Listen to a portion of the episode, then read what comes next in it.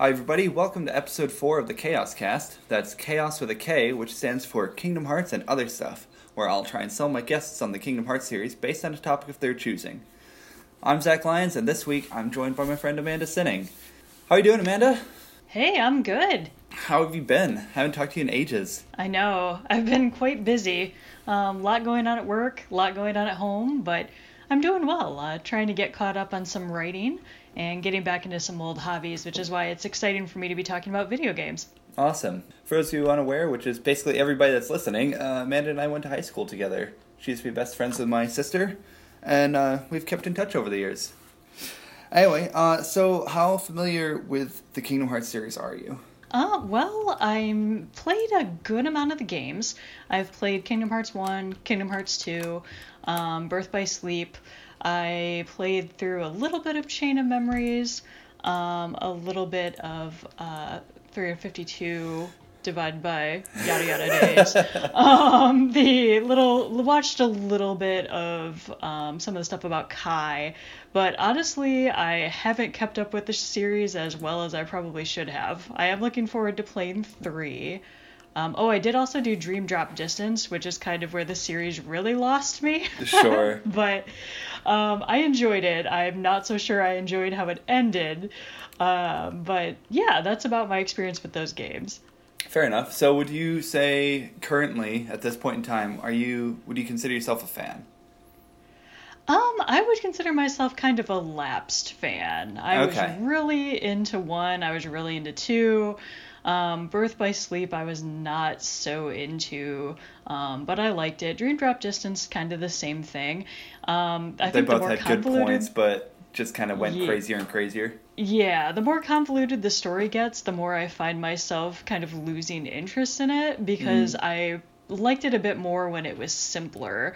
And when it was, might you say, simple and clean? Yeah, exactly.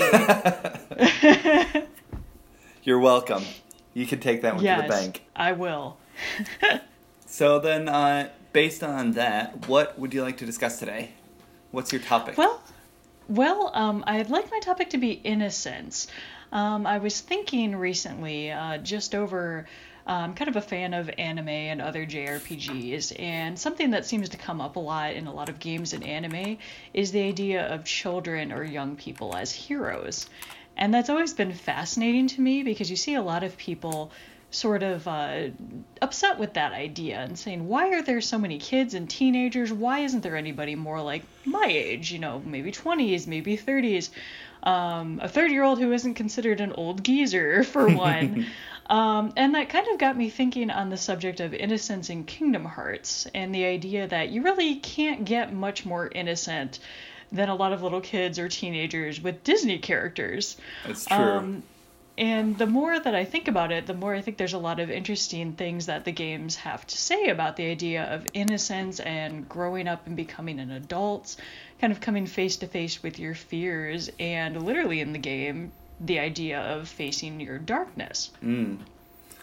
It, it's interesting because uh, you mentioned to me before the show, before we started recording, how it's not just that there's the idea of innocence in the Japanese games and anime and stuff, but the opposite is almost true of Western games. Like, uh, there's like Mass Effect and Red Dead and GTA and like just so many more adult games. You know, things with uh, where the protagonists are older, and it's it's interesting to see that contrast and i hadn't really thought about that before yeah and i think that's why jrpgs are so interesting to me i mean i, I also get a little tired of the trope sometimes um, but it's interesting to see different points of view, games that play from a younger point of view that deal with things other than what you might see in a lot of Western games, what you might call the stereotypical take on those games, which is a lot of guns and violence and big sure. muscular guys. Um, and that's not to say that's what all Western RPGs are like, um, but I think you definitely get a different atmosphere and a different feel to the games coming from Japan, especially with Kingdom Hearts where it's actually a pretty unusual idea to take something like Disney and take a lot of these trademark characters, mix them in with Final Fantasy, which is another huge trademarked uh, property, and mixing that with original characters and an original story. Yeah. And kind of using those same themes of innocence and youth saving the world, but in a completely different context that really hadn't been done before. Yeah, and it's it's especially interesting, I think, because like in Kingdom Hearts One, when we start off, Sora is what fourteen, I think. Sora, Riku, and Kairi are all fourteen, except Ka- Riku might be fifteen, uh, Yeah. somewhere around there. And then they, they meet the Final Fantasy characters like uh, Squall or Leon, who's in Final Fantasy 8 canon, I think, only 17. So mm-hmm. he's only like three years older than Sora, uh, two years older than Riku. But uh, it may be that in Kingdom Hearts canon they aged him up or just felt like he's an older guy. So e even though he's only a few years older, he's like an adult mentor to Sora. But mm-hmm. he's really not that far off in age. Right. And really, when you look at what they're doing at the beginning of that game, it's all things that kids would normally do, things that you would do if you didn't have a care in the world. Mm. Um, it's hinted that they probably do have parents, or at least Sora does. Yeah, he's at least got a him at mom. home at one point. Yeah, he at least has a mother, but they're spending their days out on this island basically doing whatever they want without parental supervision and just doing things Without even like mentioning, oh, I miss my parents. They're always trying to find their friends, but they don't seem to care about their family. yeah, and I mean that that's a whole different trope Yeah. on the uh, you know JRPG people who lost their parents. Another but- discussion for or, another you know, day. eh? Another discussion for another day. But you see them uh, doing things that are just characteristically childish. They're going out and they're trying to make a raft. They're trying to see different worlds. But at the same time, they're to make a necklace. Yes, but they're also doing things that are somewhat mature. You know, they have the foresight to gather supplies before they get on their raft. Um, so there's this kind of, and there's just an interesting dynamic, especially between Sora and Riku during those parts where they're having sort of this romantic battle over Kairi and who can impress her more. Which is very childish, but then hmm. they end up having a pretty adult conversation near the end about, you know, what if there really are other worlds? What if we could go out there? What would we do?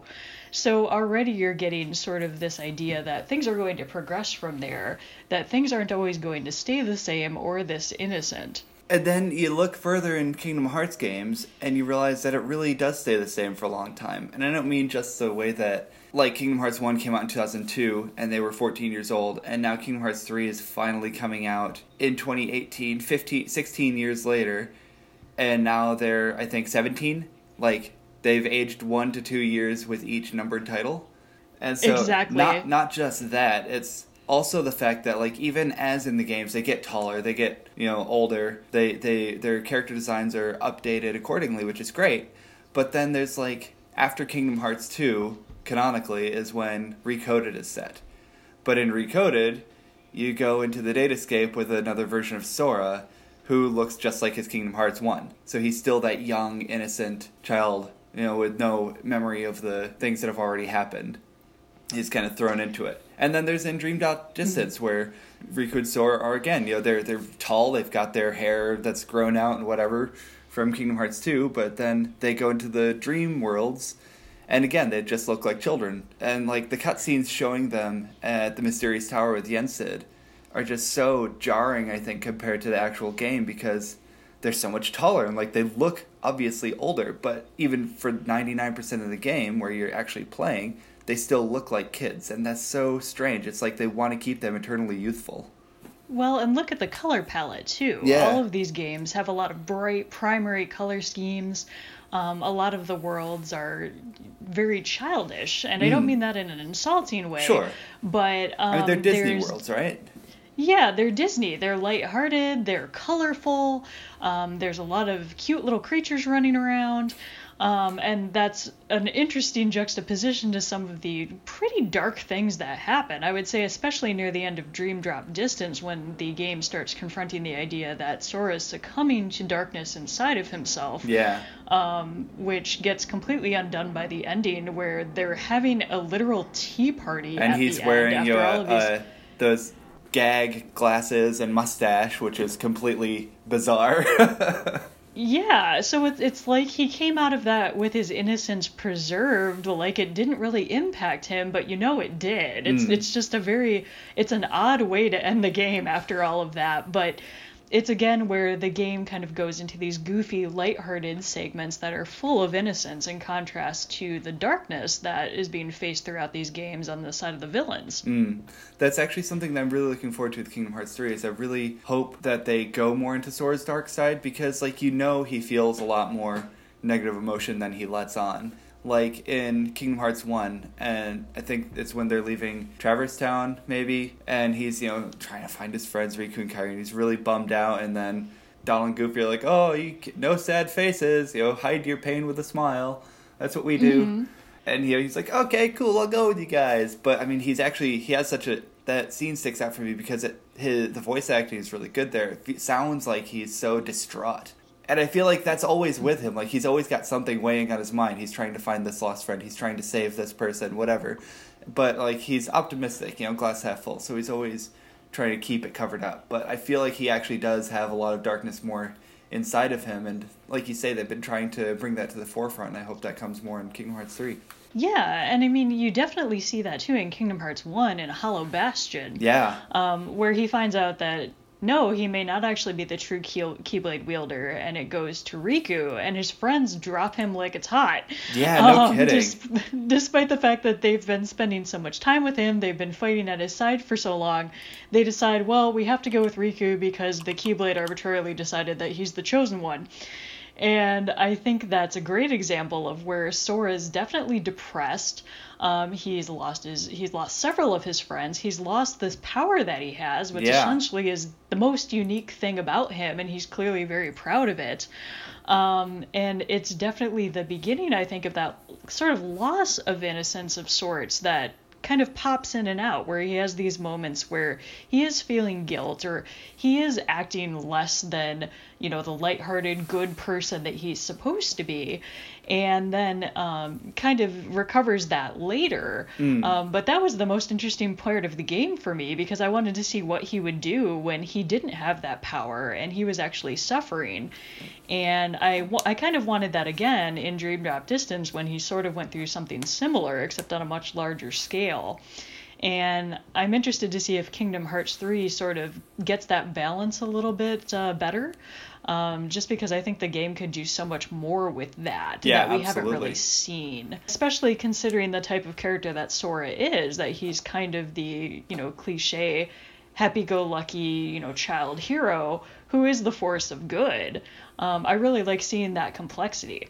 Agreed, and I think you bring up a good point with Hollow Bastion too, because like when Donald and Goofy leave him to follow Riku after the Keyblade leaves him, like he's paired up with the Beast, and he's mm-hmm. I think the only Disney companion you have not in their Disney world.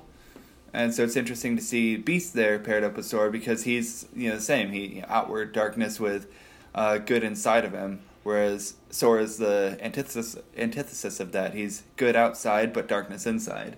Exactly, and it's a great pairing just for that. Yeah, exactly. Um, because I think they're sort of similar in what they're looking for too. You know, Beast is mm. looking for Belle. They both have that desperation where they're searching for someone important to them, um, and that was an excellent way to handle that level. Mm, very poignant. Mm-hmm. But like we said, it's it's just kind of like it, they did it best in Kingdom Hearts One, and Kingdom Hearts Two had some good moments too because you know he's dealing with the existence of Roxas and you know learning more about everyone connected to him, but I think Kingdom Hearts One definitely did the best, and I again I just I hope they really dive into it with Kingdom Hearts Three. Yes, as do I. And you know when you're talking about Kingdom Hearts Two, um, I think there were a number of parts in that game too where they started sort of getting into the light dark dichotomy more with the villains, which I liked a lot, especially with Demyx, who I think was my was, favorite one. It's funny, I was just thinking Demyx when you said that. Yeah, because especially Such an um, odd there's character. Yeah, but especially where there's that part, um, I believe it's right after you fight him, you know, dance, water, dance. Yeah, yeah. um, where he says, uh, where they talk about having hearts. And he says, that's not true. We do too have hearts. And he sounds honestly hurt. Mm. And I'm I've never been sure. I mean, I, I, honestly wasn't sure at the time I played, and I'm not sure now if that was supposed to be him intentionally faking emotion or if he actually was feeling emotion. Um, well, I, I have and... to imagine that uh, because in games since then they've led us to believe that Organization 13, made up of nobodies and no hearts, they actually did have hearts the entire time, and that's how they were able to come back after they were defeated and have their somebodies come back to life or whatever. Right, I'm not and sure, I mean, so it's, it's so confusing. well, and consider Axel too, who ends up joining the good guys. He ends up being on the side of good. Um, so, well, I wouldn't necessarily call him an innocent character, and he's probably the rare example of an adult. I would, I Yeah, assume would he's older than pretty much everyone else in the cast. Um, but an adult who's on the side of, uh, you know, an adult who's on the side of good. I mean, you have a few of them. You have Yen Sid. You have some of the Disney characters. Um, I say you could you could probably count um, you know, a lot of the people that you meet along the way, like the Final Fantasy characters. But how many of those people are actually adults versus teenagers? Um, so that was an interesting take for me too, kind of getting out of the idea that it's a lot of young people versus the world, specifically the older people who are on the side of evil. Yeah, definitely. Xehanort. E- exactly. I I don't even know what body or in someone else's Yes. body in several bodies. Who knows?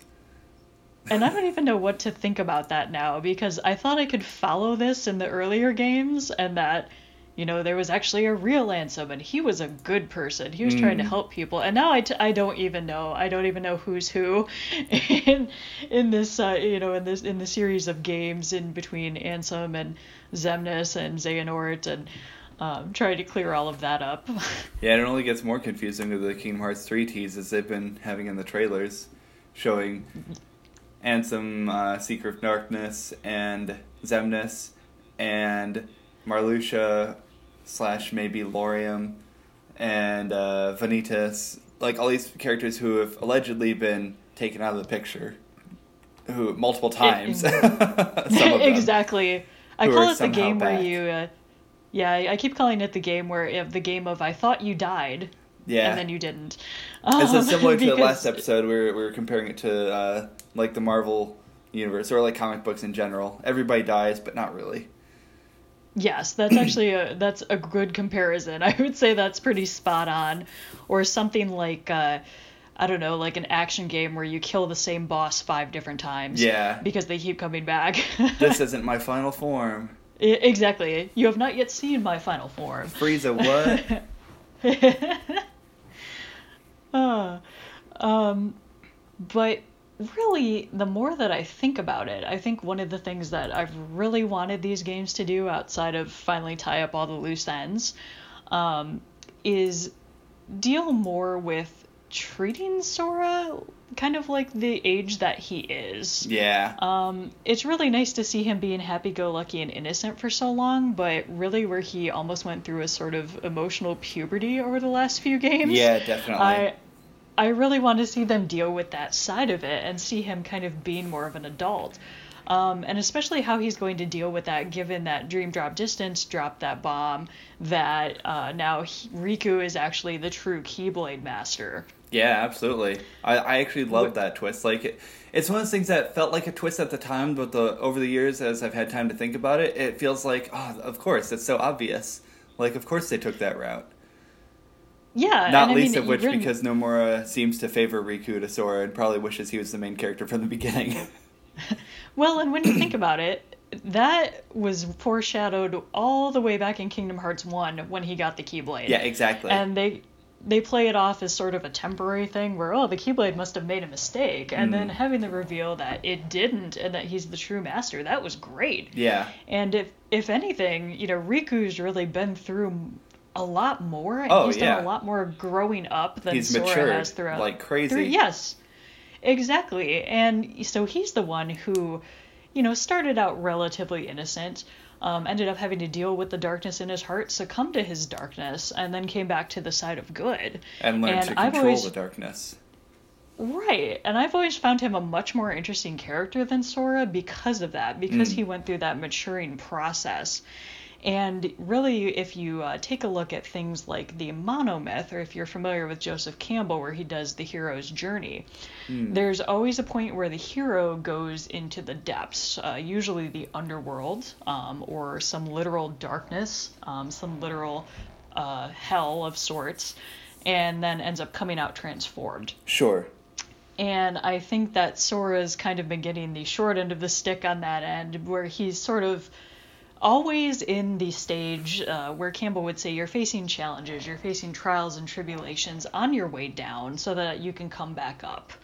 And for me, Sora has yet to truly kind of come back up and transform and become a really fulfilling character because of that, and kind of because he's maintaining that innocence even when it's not appropriate, like the end of Dream Drop Distance. Yeah, especially then, because like you said before, it just it felt like they were actually taking that in a really cool and dark and interesting direction by having him be you know in the darkness basically the whole time and then he wakes up and he's happy and fine yeah, whereas Riku went into the darkness and went through so much, a lot of pain, a lot of suffering, a lot of really ruminating on himself and what he is, and even having a clone of himself at one point, which would really make you question your identity. Yeah. Um, whereas Sora hasn't really done any of that, yet he gets the main character billing, despite being the, the less interesting and less, uh, I guess, fully formed character in the end. And I mean, when you think about it, half of him is literally another character at this point. Mm. So I I mean I can't even say now how much of that is really Sora that we've been seeing after we've had Roxas and Ventus. That's actually something I was going to bring up too. Is uh, it, I feel like they were almost trying to force some maturity from Sora in Kingdom Hearts 2 by having the Roxas connection because you know like when they're in Twilight Town near the beginning of the game and you know they start to they go to get on the train to the mysterious tower and he starts crying out of nowhere because he's talking to Hayner Pence and they've got the connection with Roxas and Roxas is sad and so that's what makes Sora cry. Yeah. And it's like they're they're trying because Roxas is such a damaged and dark character too and he's got that connection to Sora and Ventus has had his troubles too so like all these dark characters are connected to Sora. Xion, you know, even though the characters in canon don't remember her, you know, she's a part of him too, or she was him, his memories, whatever. Mm-hmm. And mm-hmm. so, like, all these characters with darkness and tragedy and whatnot, like, part of them, they're inside of him. They're part of Sora. And so, that, let's, like, again, they're, he's the essence of light and purity, whereas all the other parts that make him up, all these other characters, are trying to be the darkness in him or trying to be the maturity in him. I'm not mm. exactly sure where I'm going, but it's just interesting to that they that they it's almost like they're using other characters to force him to mature. Right. And he's just and then, not having it. yeah, and I mean, even when you look at it, it's kind of funny because when I was playing uh, Birth by Sleep, I actually could not stand Ventus, mm. um, but that was more because he's the whiny child out of the. Well, Terra kind of is too, but uh, you know, out of all of them, I, Aqua is the most mature, obviously. Oh, sure. Um, but Ventus kind of has the annoying childlike attitude that you would expect from your typical sort of whiny anime hero. Yeah. And that drove me insane. Sure, and sure. I, I do like Sora a bit more because he comes off as genuinely more likable, but I mean, even Ventus, for as annoying and kind of stereotypical as he is, even he has to go through a period where he has to grow up very quickly and ends up pretty much comatose um, you know, doing what he needs to do.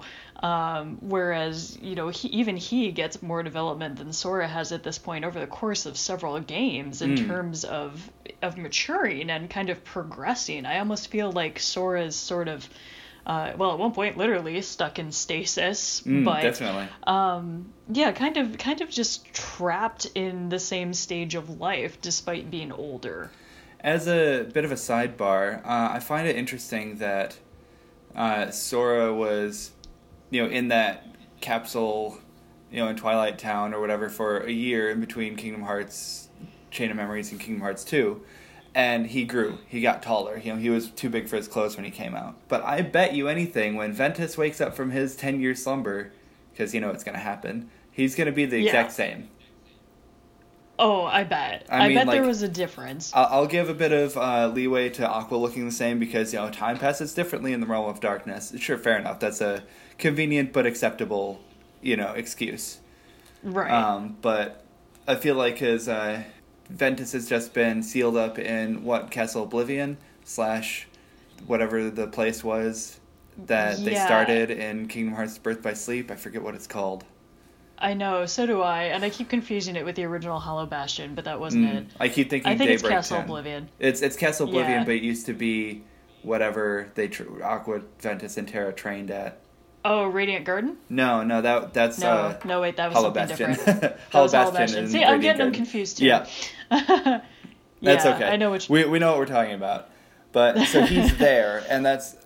I mean, maybe it's because Castle Oblivion is another place like the Realm of Darkness where time passes differently. That's probably going to be the excuse they use, but it would be it would just be nice if one of the characters that's in present day that something happened to them 10 years ago if they looked noticeably different. I think that would be Yeah. really cool to show them age. Just a sidebar. I- we can, you know, we don't have to keep going Oh. down that road. Oh no! I mean, I would love for them to have something like uh, in Kingdom Hearts 2 when they find Riku again, yeah.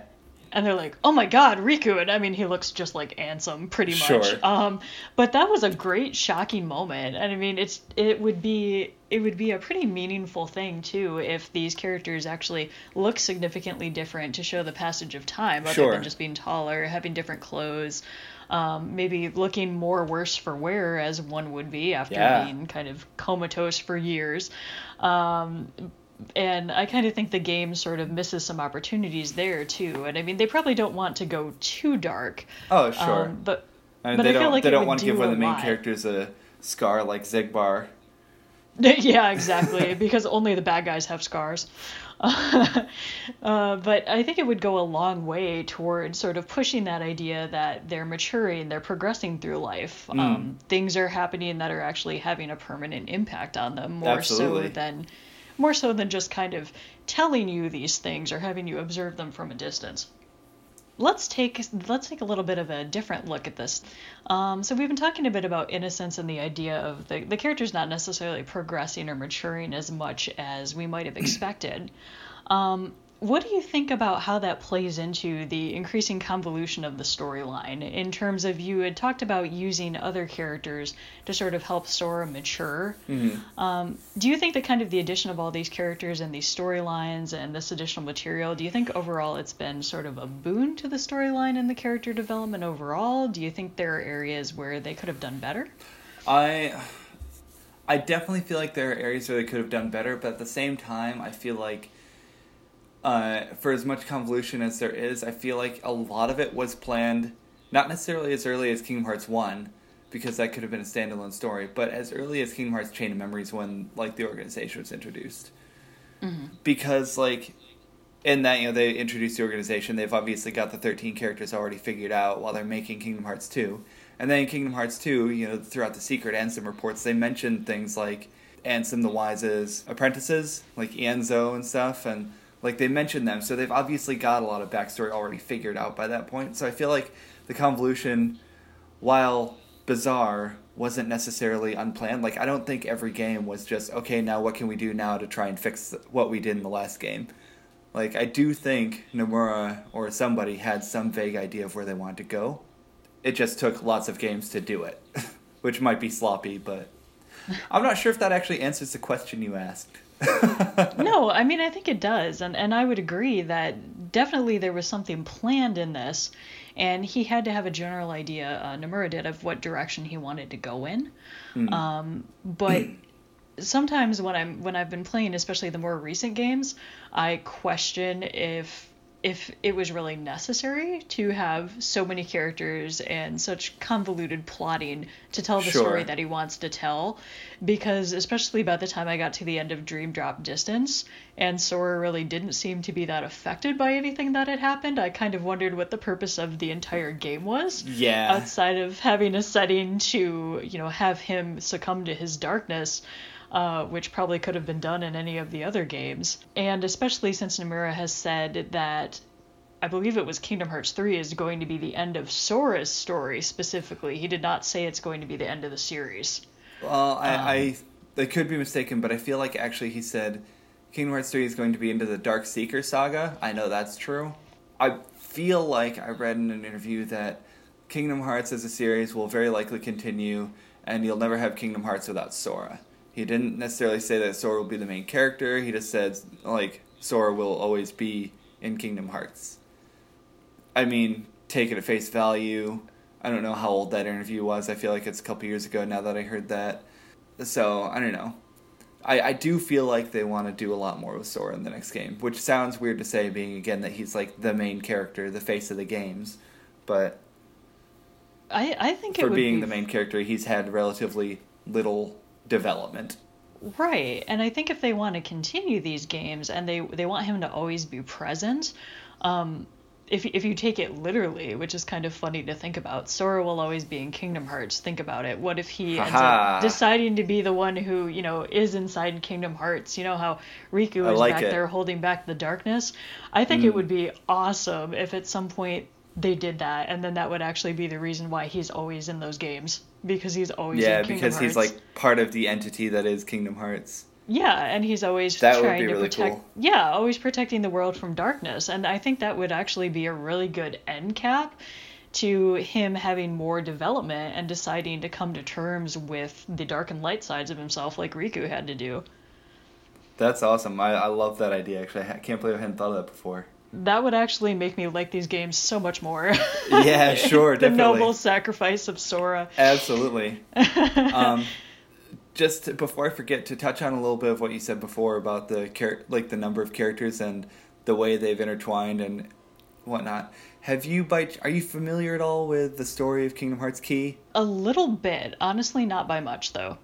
Okay, so uh, anyone who hasn't played Key or isn't familiar, uh, spoilers, I guess, but in the mobile game, you know, Kingdom Hearts Union Cross that they've got right now, the the story where they're at right now is uh, focusing on the new leaders of the Union. Did you did you play two point eight? Yeah, uh, I did not. Okay, so you haven't seen the back cover movie. Uh, I got through part of it. Okay, so that's that's uh, taking place in quote unquote the time of fairy tales, which Kairi's grandmother told her about in Kingdom Hearts 2. Or we, you learned that about Kairi, I believe. Mm-hmm. At any rate, it's her grandmother telling the story of the uh, the age of fairy tales, and that's like way back in ancient times. And um, there's the five union leaders, and one of them's a traitor, and the master of masters tells them that there's a traitor amongst them, and they're trying to figure out who's the traitor, and they're all distrusting of each other. And basically, uh, one of them has the task of finding new Keyblade wielders to lead the unions. And so these five new union leaders are the main characters at this point in the story where we're at currently. And two of them are characters we know from other games. One of them is Lauriam, who looks like the somebody of Marluxia. Mm-hmm. And one of them is straight up Ventus. Oh. And that adds another layer of complexity and convolution to everything because if Birth by Sleep is just 10 years before Kingdom Hearts 1, but Ventus has been around since the Age of Fairy Tales, and Lauriam too, but we that's another situation. At least he's a somebody as opposed to the nobody. nobody. But Ventus being there is really bizarre, especially. So it's we don't know where that's going or how that's going to tie in eventually, but that's uh, one of the big crazy things about Ventus is he's been around for a long time without necessarily realizing it. Oh, and then that makes me wonder if Ventus would end up being one of those characters who's also perpetually in the future games. Um, if he's been around from that point in time, you know, Mm. is still existent, and then depending on how they explain that particular plot twist, uh, continues to exist either as a part of Sora or as himself separately. Um, Yeah. that would be that would be fascinating. Yeah, so I, I feel like because Ventus only had Birth by Sleep to really develop, they wanted to give him more story. Same with like Lauriam, you know, he only had Marluxia only had Chain of Memories, and now he'll be in Kingdom Hearts three. But then because of Lauriam being in uh, the mobile game, people are speculating whether it actually is Marluxia in Kingdom Hearts three or if it's Lauriam come back since he defeated Marluxia. But there's so many questions, and I'm so excited for Kingdom Hearts three. yeah, I think if if nothing else, getting the answer to some of those questions will be worth it because even even if we only get half of the questions answered, which I think is generous expectations. yeah, and and knowing hopefully.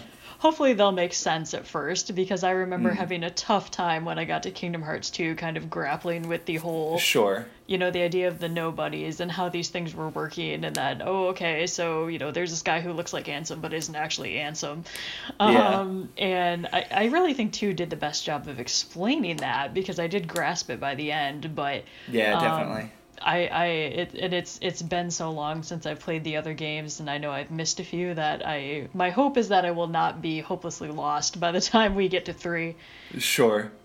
So you said you've played Kingdom Hearts 1, 2, Birth by Sleep, some of Chain of Memories, some. No, you played all of Dream Drop Distance, yep and some or all of 358 over 2. yes Okay. Do you think you're going to replay any of the games before Kingdom Hearts 3, or are you just going to jump into 3 hoping that you get it? Honestly, I'll probably read a plot summary because I have several That's other fair. games on tap, and I know by that point I'll probably have several more. Um, sure, sure. That's fair. I do have the HD collection, so at some point I will go Okay. back and play that. Uh, I just can't guarantee I'll get to it before 3. Right. Fair enough. I was going to say, if you don't have it, then I think, uh, based on our conversation, you probably should. But uh, if you've got it and you're all set, then no need to argue that further.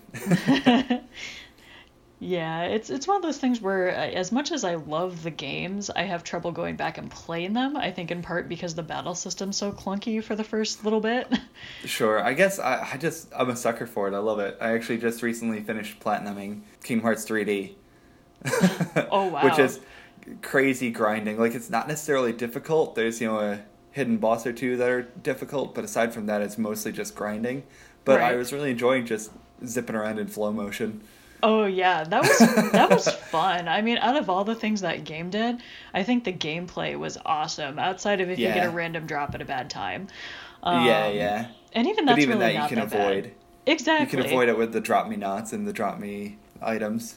Yeah, and I mean, talk about the worlds. I loved having the Hunchback of Notre Dame world in that game. That was one that I'd been looking forward to for a long time. Again, we're getting into another topic for another day, but my quick two cents on that is I enjoyed the different worlds we went to, but I thought that they were handled poorly. Like, one of my favorite parts about going to Disney Worlds is having the Disney characters as your companions. And, like, Right. Quasimodo comes with you uh, as far as this cutscene tells you, but he's not actually in your party because you don't have characters as parties, you have Dream Eater Pokemon things. Yeah, and, And- I I didn't think the Dream Eaters really contributed that much to anything, Sure. to be honest. Yeah, like it's it's interesting that they're still going to be there in Kingdom Hearts three, and also mm-hmm. Dream Eaters have been mentioned several times in the mobile game. So like they've got some lore and history there, so which I, I like that like the Dream Eaters and the Unversed and the Nobodies like they're not all just one game specific. They're all coming together. Like it is all connected.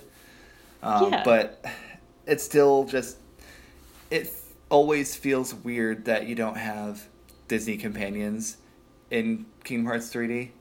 Well, and especially as the games go on and they become sort of more divorced from the Disney and Final Fantasy Yeah. characters, um, you almost start wondering why they even started out with those connections in the first place because it's so Yeah. much its own story now and its own world.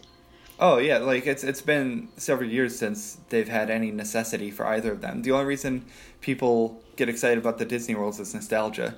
You know, people who enjoy the Kingdom Hearts games enjoy it because of the story and what's going on. Like originally it was because people love Final Fantasy and people love Disney. And this crazy mashup surely can't work, but it did somehow miraculously. Yeah. Um, but since then, like in Kingdom Hearts One, there were like four original characters. I think there's Sora, Riku, Kairi, and Ansem. hmm I'm pretty sure those are the only original characters in that game, Yes. aside from NPCs. yeah. But um, Kingdom Hearts 2, Kingdom Hearts Chain of Memories, those introduced dozens of characters with the nobodies and the Twilight Town people and the world that never was. It just it just went crazy all of a sudden, and then new protagonists for Birth by Sleep, and then new stuff with Key, and it's just like the lore of Kingdom Hearts in itself has negated the need for all the Disney and Final Fantasy stuff. But suppose that's because it's been getting progressively darker. And whereas the games don't necessarily handle that as well as I would like, um, or really go into the amount of depth I would like with those, I think depending on how dark they decide to go with things, I don't really think the Disney characters or even some of the Final Fantasy characters would have jived with it anymore.